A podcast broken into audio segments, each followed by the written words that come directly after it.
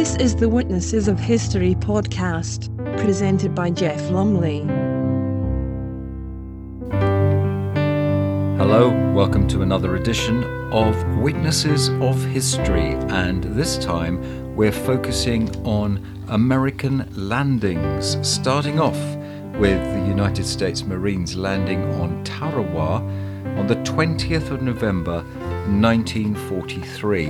And then from November in 1620, we have an account of the Mayflower landing in New England, and a century later, uh, an undated account as Chateaubriand lands in the New World in Chesapeake Bay in 1791. Well, the successful assault on the Japanese defences on Tarawa in the Gilbert Islands cost the US Marines 3,300 in killed and wounded. Robert Sherrod reports. Another young Marine walked briskly along the beach. He grinned at a pal who was sitting next to me. Again there was a shot. The Marine span all the way round and fell to the ground dead. From where he lay, a few feet away, he looked up at us. Because he had been shot squarely through the temple, his eyes bulged out wide as in horrible surprise at what had happened to him, though it was impossible that he could ever have known what hit him. Somebody go get the son of a bitch, yelled Major Crowe. He's right back of us here, just waiting for somebody to pass by. That Jap sniper, we knew from the crack of his rifle, was very close. A Marine jumped over the seawall and began throwing blocks of fused TNT into a coconut log pillbox about 15 feet back of the seawall against which we sat. Two more Marines scaled the seawall, one of them carrying a twin cylindered tank strapped to his shoulders, the other holding the nozzle of the flamethrower. As another charge of TNT boomed inside the pillbox, causing smoke and dust to billow out, a khaki clad figure ran out the side entrance. The flamethrower, waiting for him, caught him in its withering stream of intense fire. As soon as it touched him, the Jap flared up like a piece of celluloid.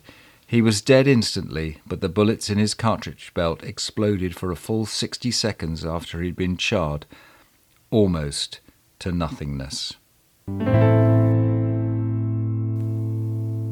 Well, after that short but definitely long enough account of the goings on in 1944, let's go back 320 years almost to William Bradford's account of landing in New England, which had been named by Captain John Smith, who explored its shores in 1614.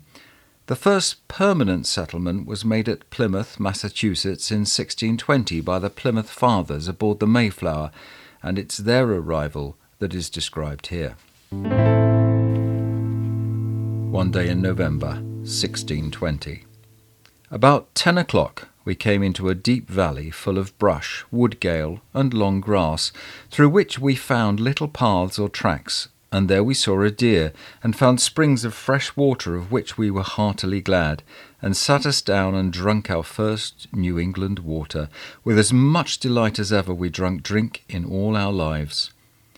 When we had refreshed ourselves, we directed our course full south, that we might come to the shore, which within a short while after we did, and there made a fire, that they and the ship might see where we were, as we had direction, and so marched on towards this supposed river. And as we went in another valley, we found a fine clear pond of fresh water, being about a musket shot broad and twice as long. There grew also many small vines, and fowl and deer haunted there. There grew much sassafras. From thence we went on and found much plain ground, about fifty acres, fit for the plough, and some signs where the Indians had formerly planted their corn.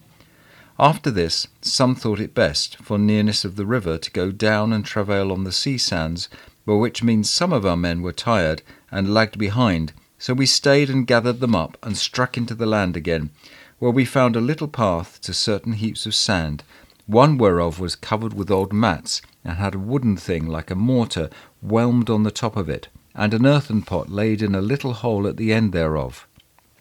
We, musing what it might be, digged and found a bow, and as we thought, arrows, but they were rotten. We supposed that there were many other things, but because we deemed them graves, we put in the bow again and made it up as it was, and left the rest untouched, because we thought it would be odious unto them to ransack their sepulchres. We went on further and found new stubble of which they had gotten corn this year, and uh, and many walnut trees full of nuts, and great store of strawberries, and some vines. Passing thus a field or two, which were not great, we came to another, which had also been new gotten, and there we found where an house had been, and four or five old planks laid together. Also we found a great kettle, which had been some ship's kettle, and brought out of Europe. There was also a heap of sand made like the former, but it was newly done. We might see how they had paddled it with their hands, which we digged up, and in it we found a little old basket full of fair Indian corn, and digged further, and found a great new basket full of very fair corn of this year, with some six and thirty goodly ears of corn, some yellow and some red, and others mixed with blue, which was a very goodly sight. The basket was round and narrow at the top. It held about three or four bushels, which was as much as two of us could lift up from the ground and was very handsomely and cunningly made. But whilst we were busy about these things, we set our men sentinel in a ring, round ring, all but two or three which digged up the corn. We were in suspense what to do with it, and the kettle, and at length, after much consultation, we concluded to take the kettle and as much of the corn as we could carry away with us, and when our shallop came, if we could find any of the people and come to parley with them, we would give them the kettle again and satisfy them for their corn. When we had marched five or six miles into the woods and could find no signs of any people, we returned again another way, and as we came into the plain ground, we found a place like a grave, but it was much bigger and longer than any we had yet seen. It was also covered with boards, so as we mused what it should be and resolved to dig it up, where we found first a mat, and under that a fair bow, and then another mat, and under that a board about three quarters long, finely carved and painted, with three tines or brooches on the top, like a crown. Also between the mats we found bowls, trays, dishes, and other such like trinkets. At length we came to a fair new mat, and under that two bundles, the one bigger, the other less. We opened the greater, and found in it a great quantity of fine and perfect red powder, and in it the bones and skull of a man. The skull had fine yellow hair still on it, and some of the flesh unconsumed. There was bound up with a knife, a pack needle, and two or three old iron things. It was bound up in a sailor's canvas cassock and a pair of cloth breeches. The red powder was a kind of embalmment, embalmment, and yielded a strong but not offensive smell. It was as fine as any flour. We opened the less bundle likewise, and found of the same powder in it, and the bones and head of a little child. About the legs and other parts of it was bound strings and bracelets of fine white beads. There was also by it a little bow, about three quarters long, and some other odd knacks. We brought sundry of the prettiest things away with us, and covered the corpse up again. We went ranging up and down till the sun began to draw low, and then we hasted down to the woods that we might come to our shallop. By that time we had done, and our shallop come to us as it was within night, and we fed upon such victuals as we had, and betook us to our rest after we had set out our watch. About midnight we heard a great and hideous cry, and our sentinel called, Arm, arm! So we bestirred ourselves and shot off a couple of muskets, and noise ceased. We concluded that it was a company of wolves and foxes, for one told us he had heard such a noise in Newfoundland.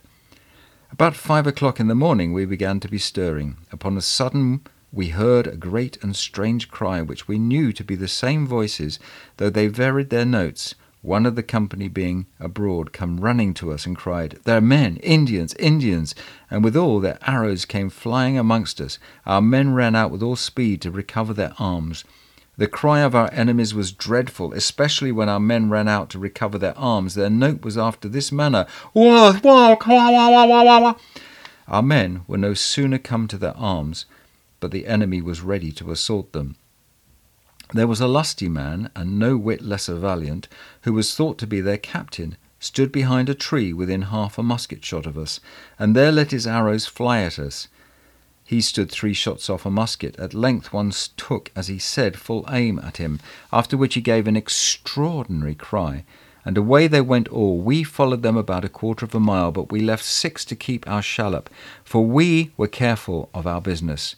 We took up eighteen of their arrows, which we had sent to England by Master Jones, some whereof we, we were headed with brass, others with hartshorn, and others with eagle's claws. Many more, no doubt, were shot, for these we found were almost covered with leaves, yet by the special providence of God, none of them either hit or hurt us. On Monday, we found a very good harbour for our shipping.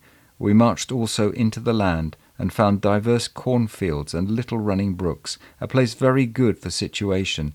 So we returned to our ship again with good news to the rest of our people, which did much comfort their hearts.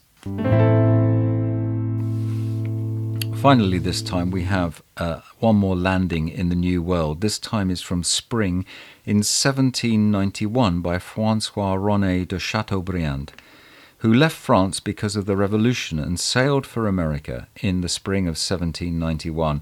This is his landing sometime later that year. We walked towards the nearest house. Woods of balsam trees and Virginian cedars, mockingbirds and cardinal tanagers proclaimed by their appearance and shade, their song and colour, that we were in a new clime. The house, which we reached after half an hour, was a cross between an English farmhouse and a West Indian hut. Herds of European cows were grazing in pastures surrounded by fences on which striped squirrels were playing. African slaves were sawing up logs of woods while the whites were tending to tobacco plants. A negress, thirteen or fourteen years old, practically naked and singularly beautiful, opened the gate to us like a young knight.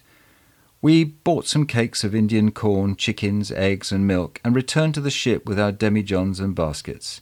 I gave my silk handkerchief to the little African girl. It was a slave who welcomed me to the soil of liberty. Well, thank you for listening to those three very different readings by witnesses of history, and I hope you'll join me again next time.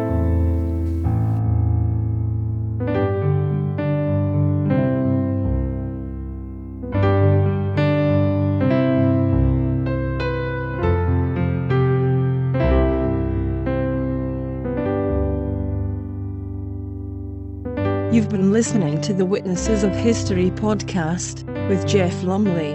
The music was by Eric Matyas. www.soundimage.org.